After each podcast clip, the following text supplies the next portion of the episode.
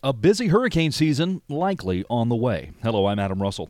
Hurricane season officially underway with forecasters predicting an eventful few months. The National Oceanic and Atmospheric Administration predicting a 75% chance this year's hurricane season will be near or above normal. That translates to 10 to 16 named storms with winds at or above 39 miles per hour. Of these, 5 to 9 could become hurricanes.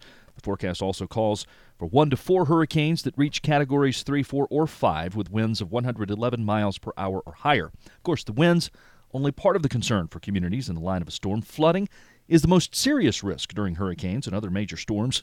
In coastal storms, high tides and storm surge are factors in flooding risks.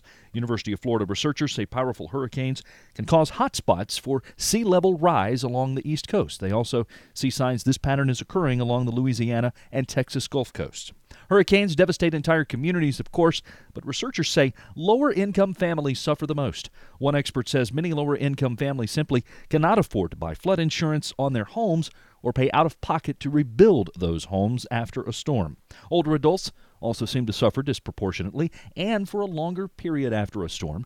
Researchers found hospital admissions among older adults who lived in a zip code where a natural disaster struck increased over the 30 days after the disaster by 4%.